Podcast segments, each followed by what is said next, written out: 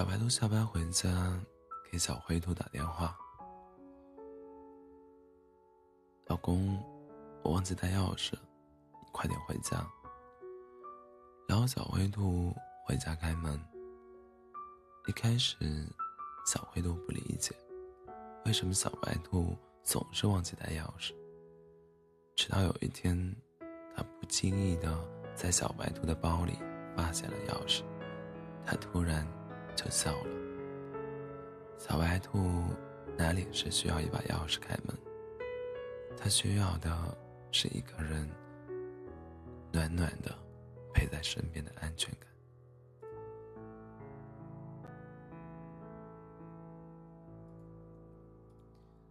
后来，小灰兔下班回家，路过书店的时候，会顺便买一本书，放在书桌上。小白兔问：“你干嘛买那么多书？”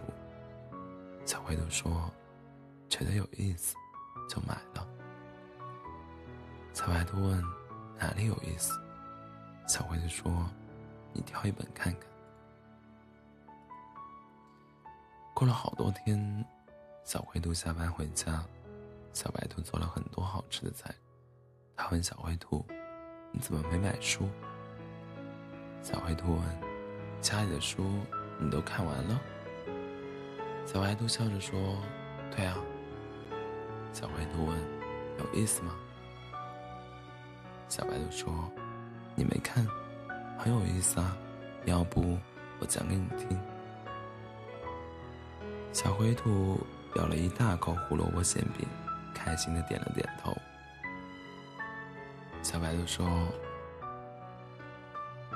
我最喜欢的。”是那本书，最后一只兔子。你不看到最后，真不知道结局有多甜。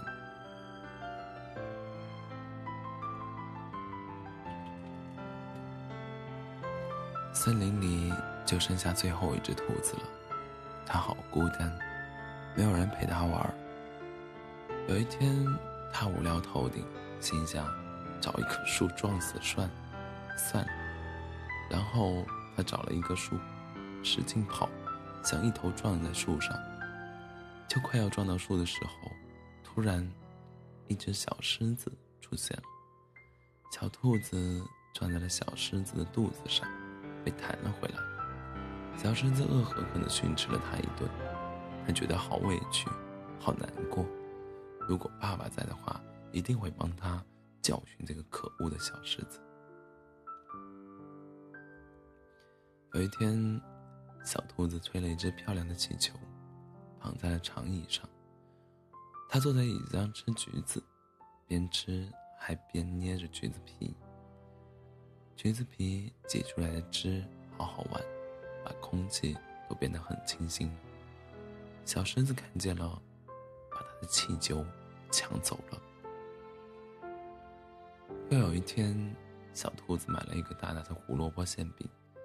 刚准备咬一口，就被小狮子一巴掌拍到了地上。小兔子知道打不过小狮子，哭着跑了。它是最后一只兔子，没有人帮它，所有人都欺负它。小灰兔说：“那只小狮子真可恶。”小白兔说：“对啊，对啊。”故事看到这里的时候，我差点把书都撕了，我都被气哭了。可是我还想知道小兔子最后怎么了，然后我继续看。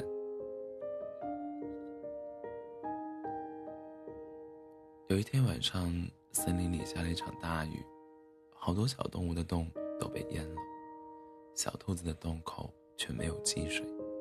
小兔子觉得好奇怪，它去买胡萝卜馅饼吃，碰到几只小松鼠在玩气球。突然，砰的一声，气球炸了，吓了小兔子一跳。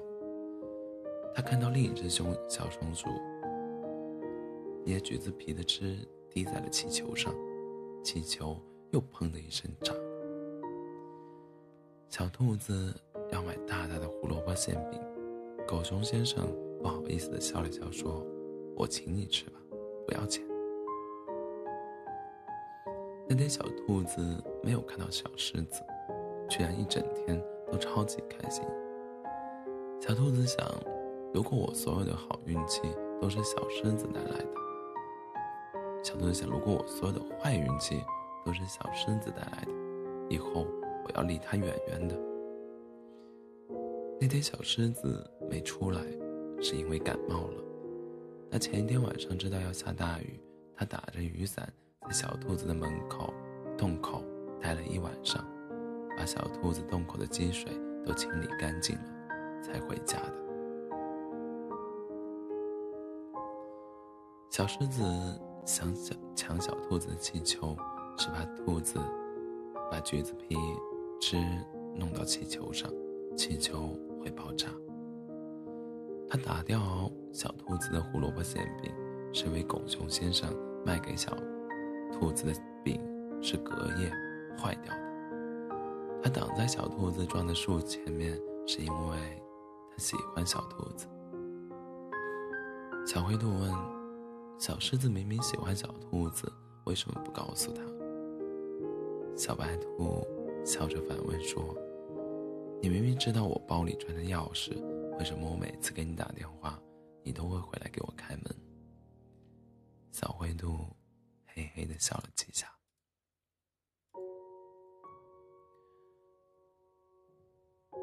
兔问：“那你知道那本书为什么叫《最后一只兔子》吗？”